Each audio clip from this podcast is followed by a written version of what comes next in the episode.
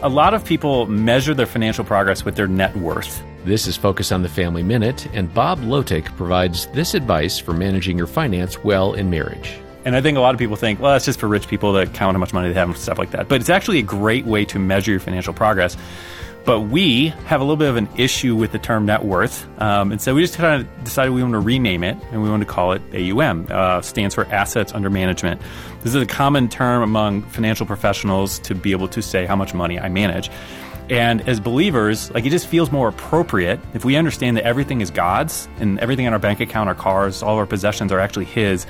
I, it feels better to me to call it our assets under management. Submitting to God about your money isn't always easy, but it's definitely worth it.